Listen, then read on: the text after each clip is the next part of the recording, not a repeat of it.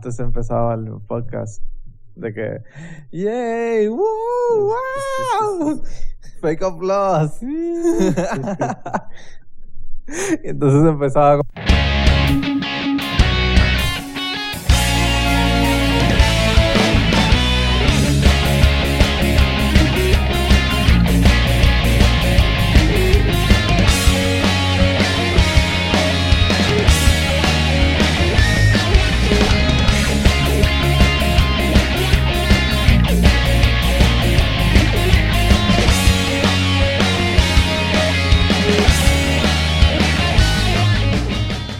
Bienvenidos al segundo episodio del Minicast. Este está dedicado, va a estar dedicado a la, a, la música simplemente, a un tema, como cada Minicast, vamos a tratar de enfocarnos en un solo tema. Pues en este vamos a tratar de enfocarnos en la música. La la la. Y pues vamos a hablar de algunos de los álbumes que salieron recientemente, aunque algunos no tan recientes, pero al menos en el rango de uno a dos meses mm. del tiempo que fueron lanzados. Pues y uno de esos álbumes que fueron lanzados recientes fue uno que estamos anticipando mucho porque es una banda que en parte significa bastante para en, cuanto a lo que tiene que ver con los gustos de nosotros musicales, etcétera. Y es el nuevo álbum de Blink-182 titulado Neighborhoods. Vecindarios. ya empezamos con el cuento de, de la otra vez. Y pues, este, la banda, pues, desde el 2003, que fue que se lanzó el, el, disco anterior, la producción anterior, que fue este, titulada, pues, Blink-182. Y después, dos años después, fue que la, la banda se, se fue en el, en, el, en, la pausa. Y regresaron en el 2009, pero no fue hasta ahora, en el 2011, que pudieron sacar el, la nueva producción. Y pues como mencioné, que el, el álbum pues lo estamos anticipando mucho porque um, pues desde yo creo que uno de los principios, especialmente para mí por lo menos, uh, los principios míos que escuchando música y etcétera fue en el género del punk. y, y obviamente para aquel tiempo una de las bandas más populares era Blink-182, de las más conocidas. Es verdad que empecé con otras cosas más, como que menos conocidas, etcétera pero obviamente como que uno se topa con lo más conocido. Incluso era considerando eh, parte del mainstream porque salía a través de, de MTV y ya eran como que en un momento eran conocidos como el anti-boy band, porque ese era el tiempo de los boy bands, de que todo lo que era, todo lo que pegaba eran los boy bands para ese tiempo. Fue para el tiempo de Enema of the State, ¿verdad?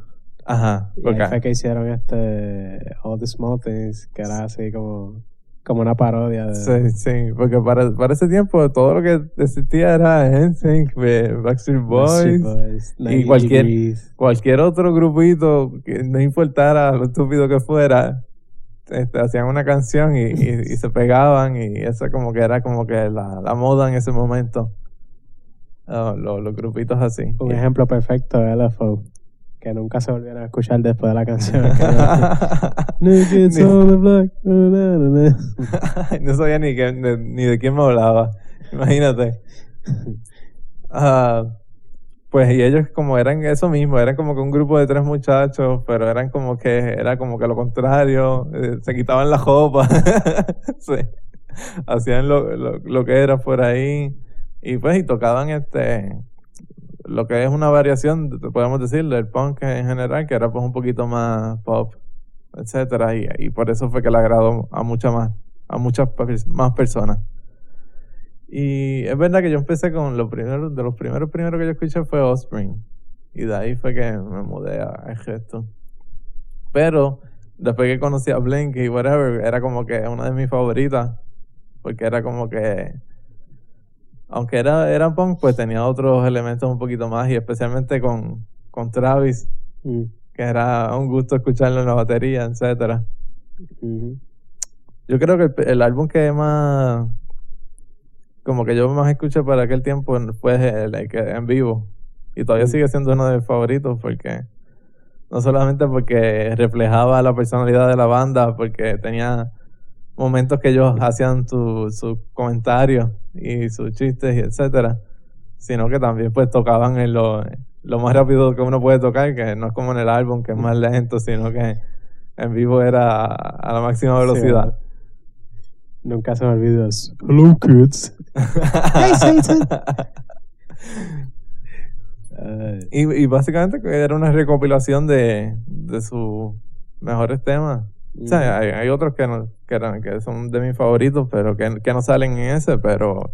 Eso tenía como, como 30 canciones, ¿verdad? eran 20, eran 20. Bueno, es que también tenía los interludes, pero... Ajá, eran 20. Con eso tenía... En general era como que el disco tenía tracks como hasta 40, pero del 20 al 40 era simplemente eso de, de los comentarios.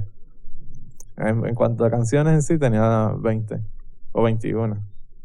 Como que era bastante. Sí, bastante.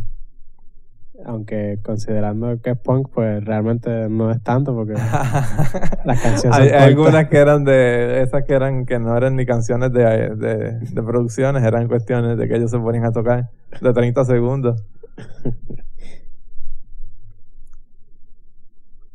y pues, pues vamos a regresar al tema de, de, nuevo, de la nueva producción.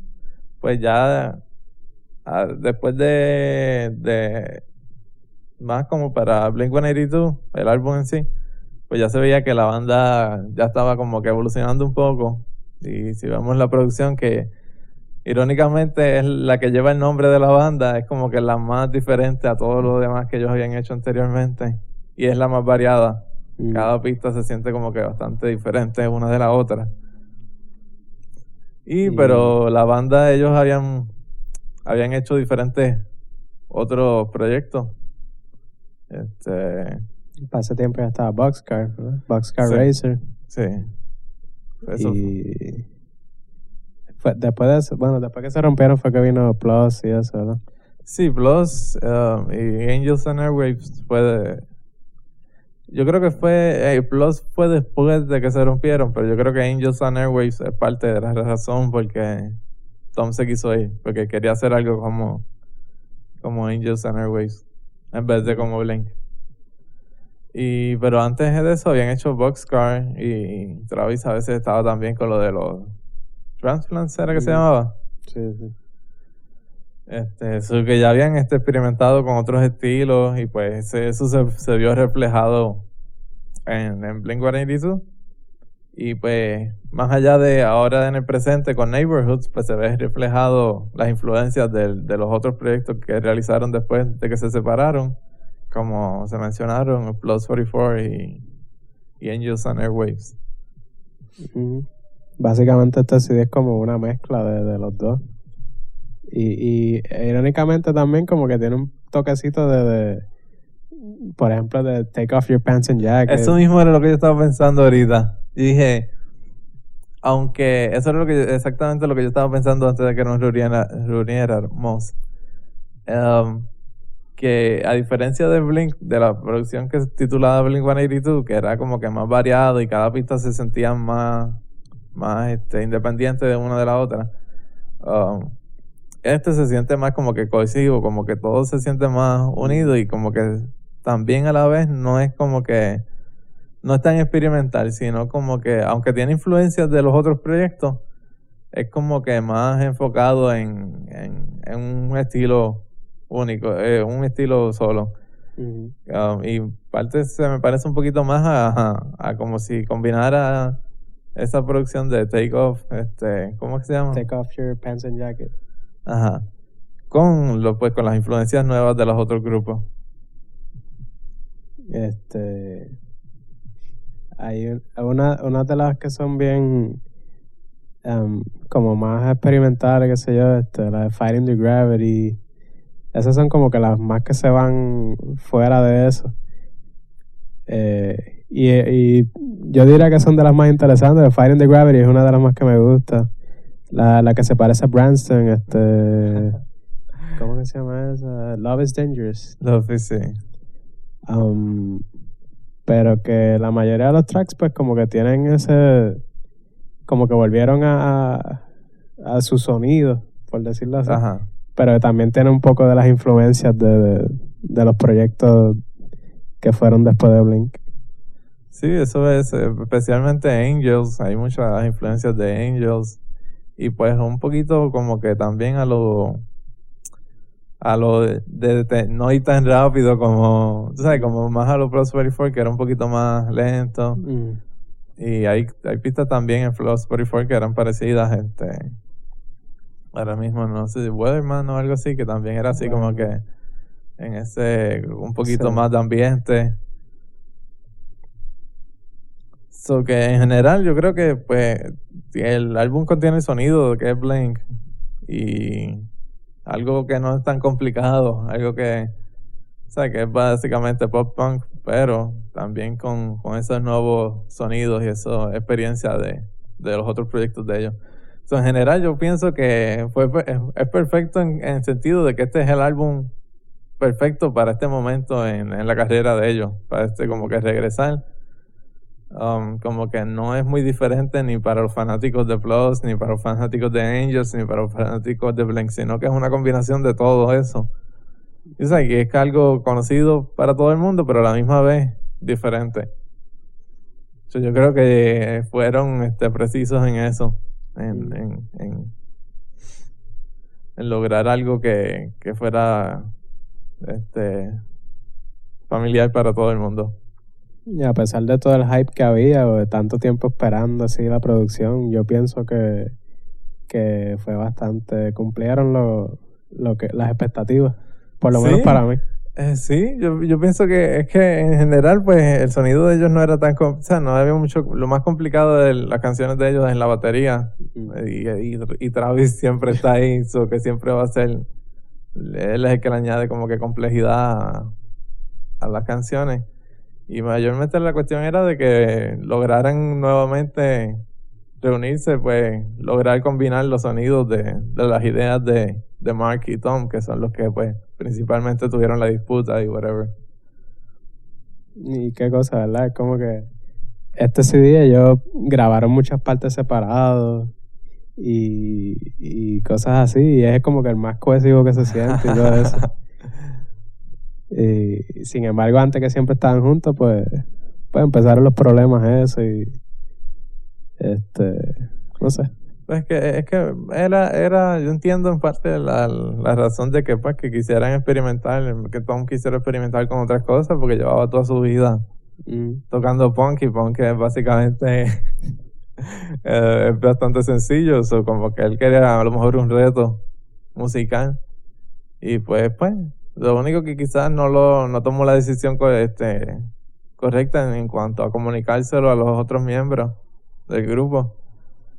Pero obviamente el, trágico accidente de, Travis fue lo que lo, lo que lo, pues, los, volvió, les, ayudó a regresar en sentido de que, de que lo que están haciendo era estúpido, mm. peleando por, por nada.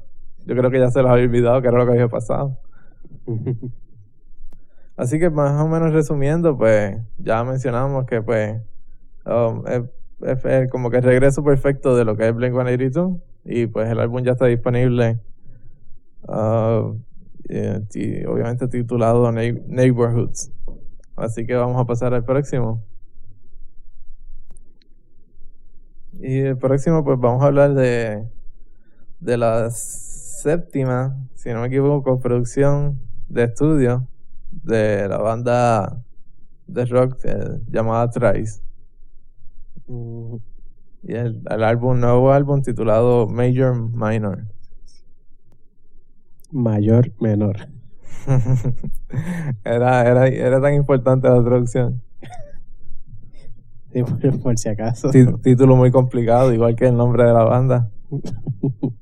Tres.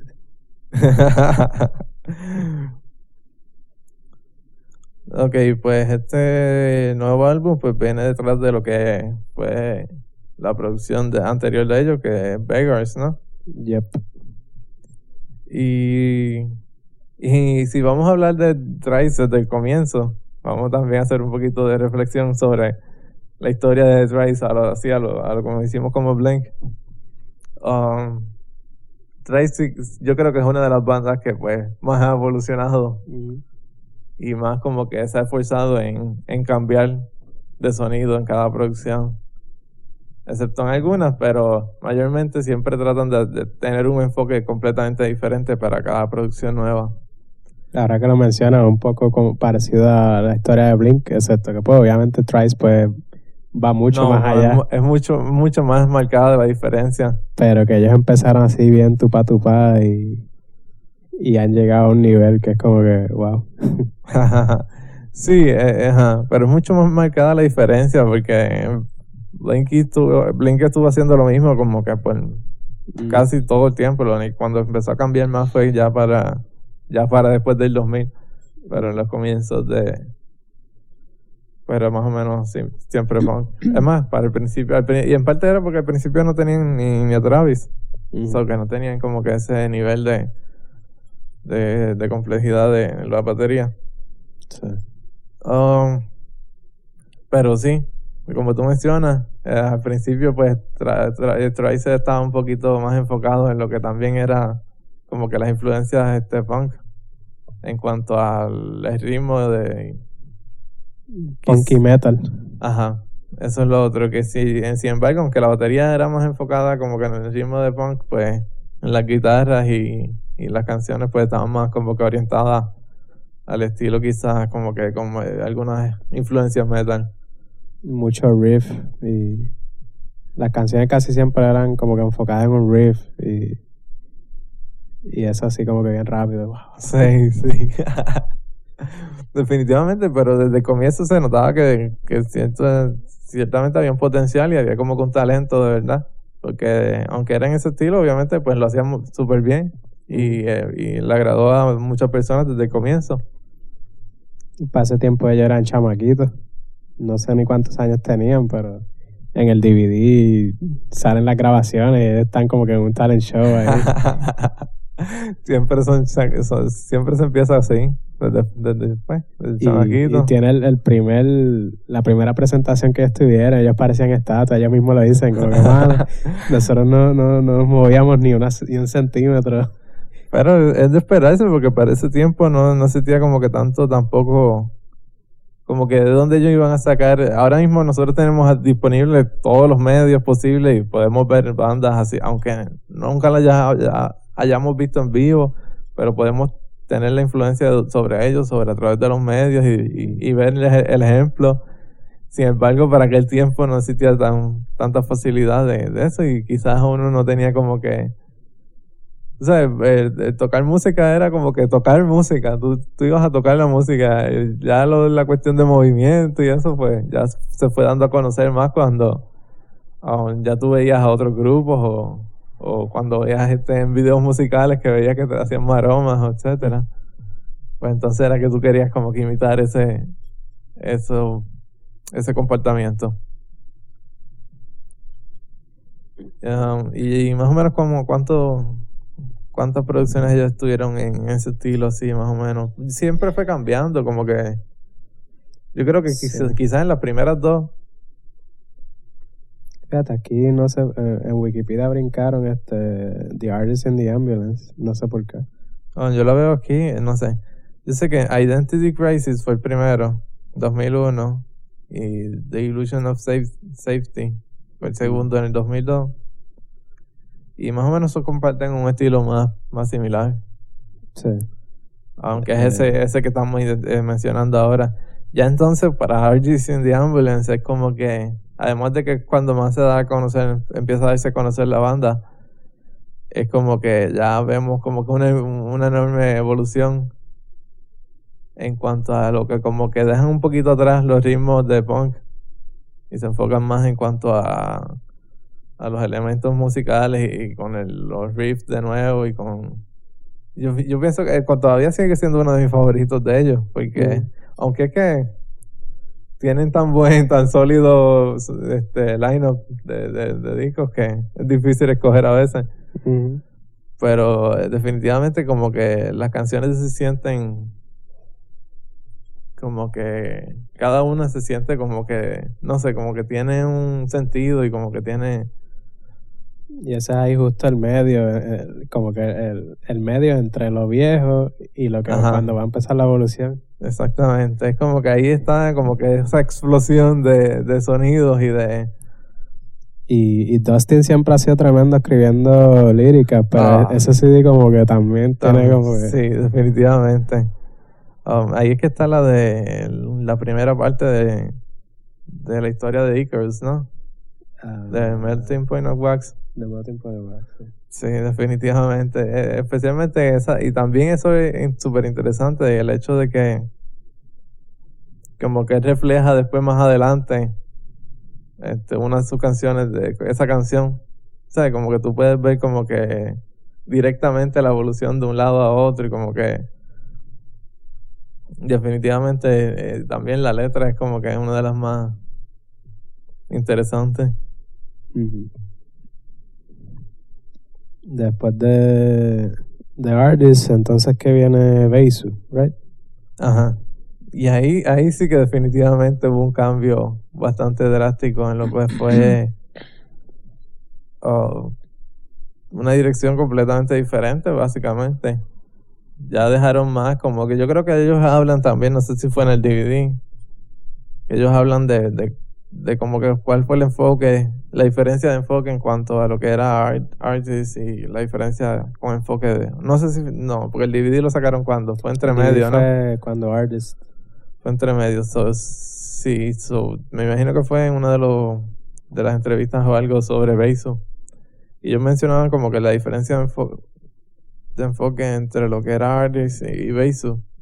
Que como que para Art- Artist ellos se enfocaban en, en, como tú decías, en como que pedazos, en partes de una canción.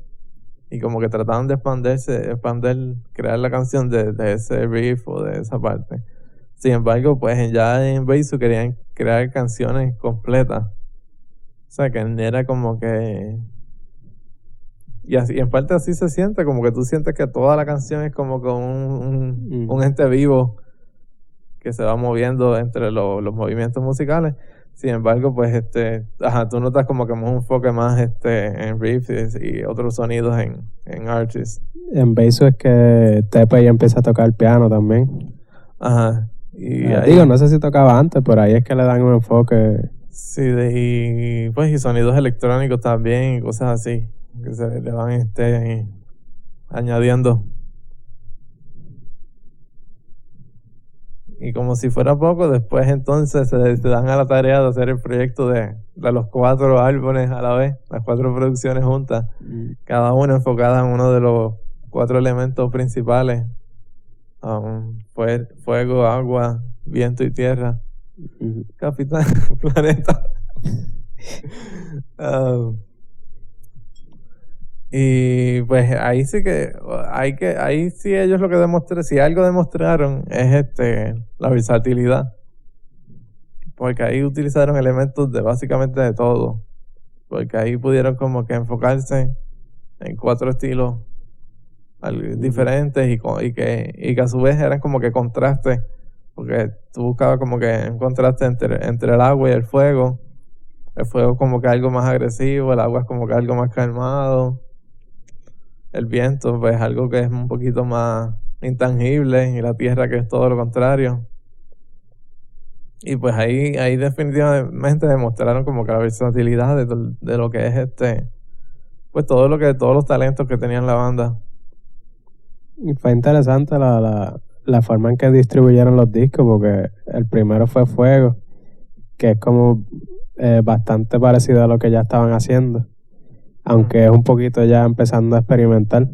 Sí. Y entonces después viene Agua, que es completamente diferente, bien electrónico. Y entonces después siguen con, con Tierra y, y Aire, que ya empezando como que el estilo que después Ah, van a tirar sí. en Beggars. Sí, definitivamente es básicamente un puente.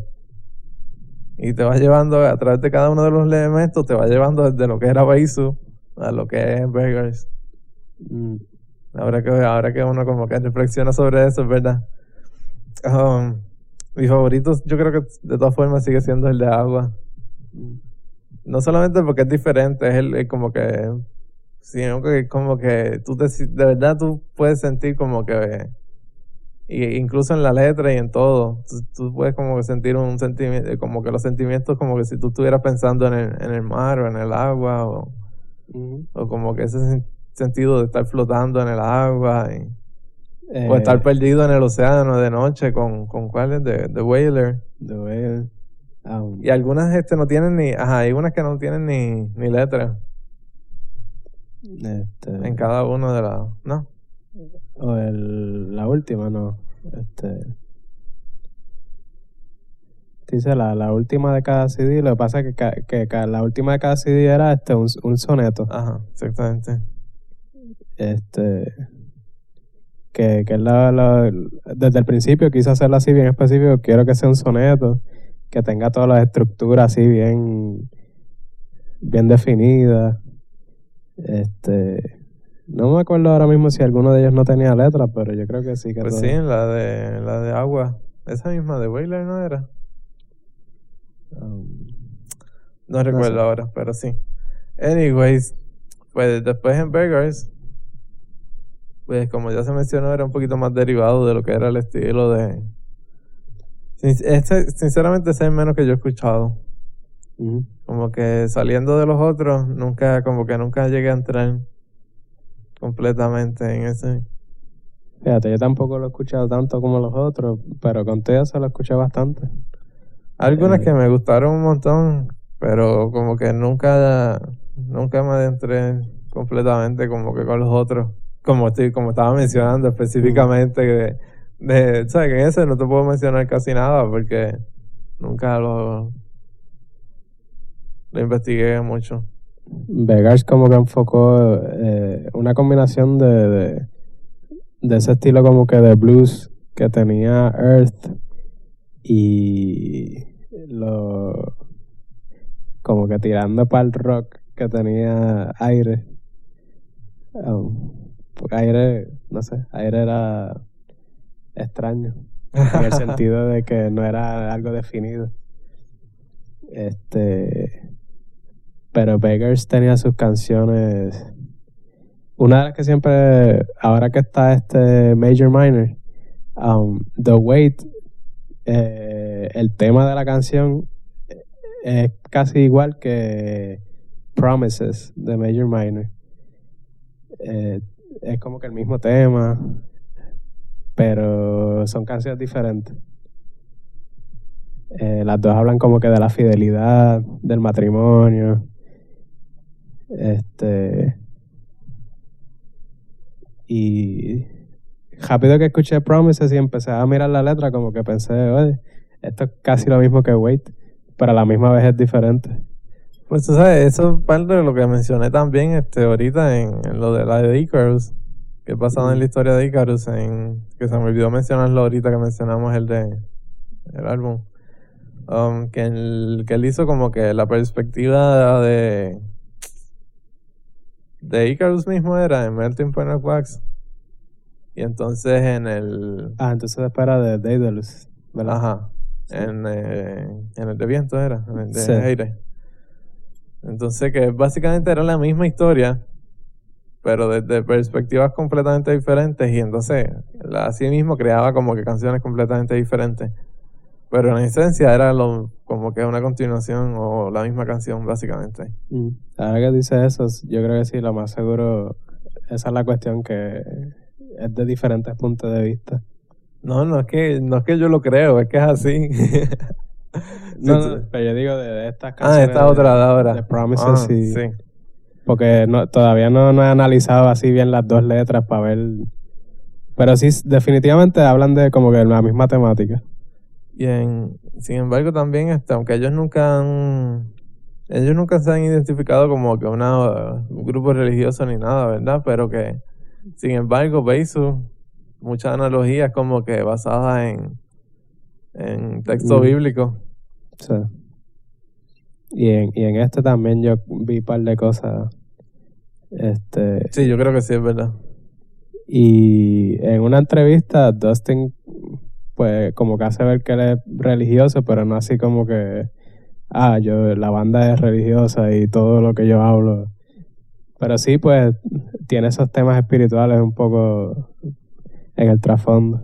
Sí, y es interesante porque como que, ajá, tú lo, de primera instancia, tú jamás, ¿sabes? Tú puedes identificar eso a menos que tú, tú estés pendiente a escuchar y a interpretar todo lo que dice.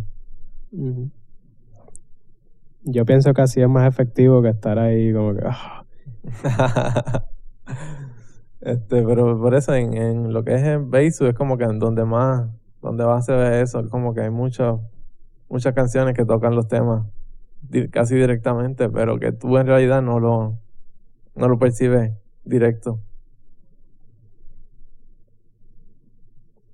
Y eh, en el nuevo, básicamente lo que pasa aquí en el Major Minor, también es como que es más como, como- es como regresando un poquito más a lo a un estilo entre medio como de lo que era Beisu con, con un poquito de lo de lo pues de lo que eran Vegas etcétera. Mm, es más como que regresando un poquito como que esos sonidos esas canciones más más como que lo que se le considera grande como que más como con un ambiente más grande etcétera con un enfoque más, más amplio. Y este como ya como que Vegas era como un enfoque más como comparando el estilo de lo que era Tierra y eso que era más como que más acústico, más, más que era, ajá, era como más como que más básico. Mm, Y este, este regresa un poquito más a los sonidos más, mm. más grandes, más abiertos.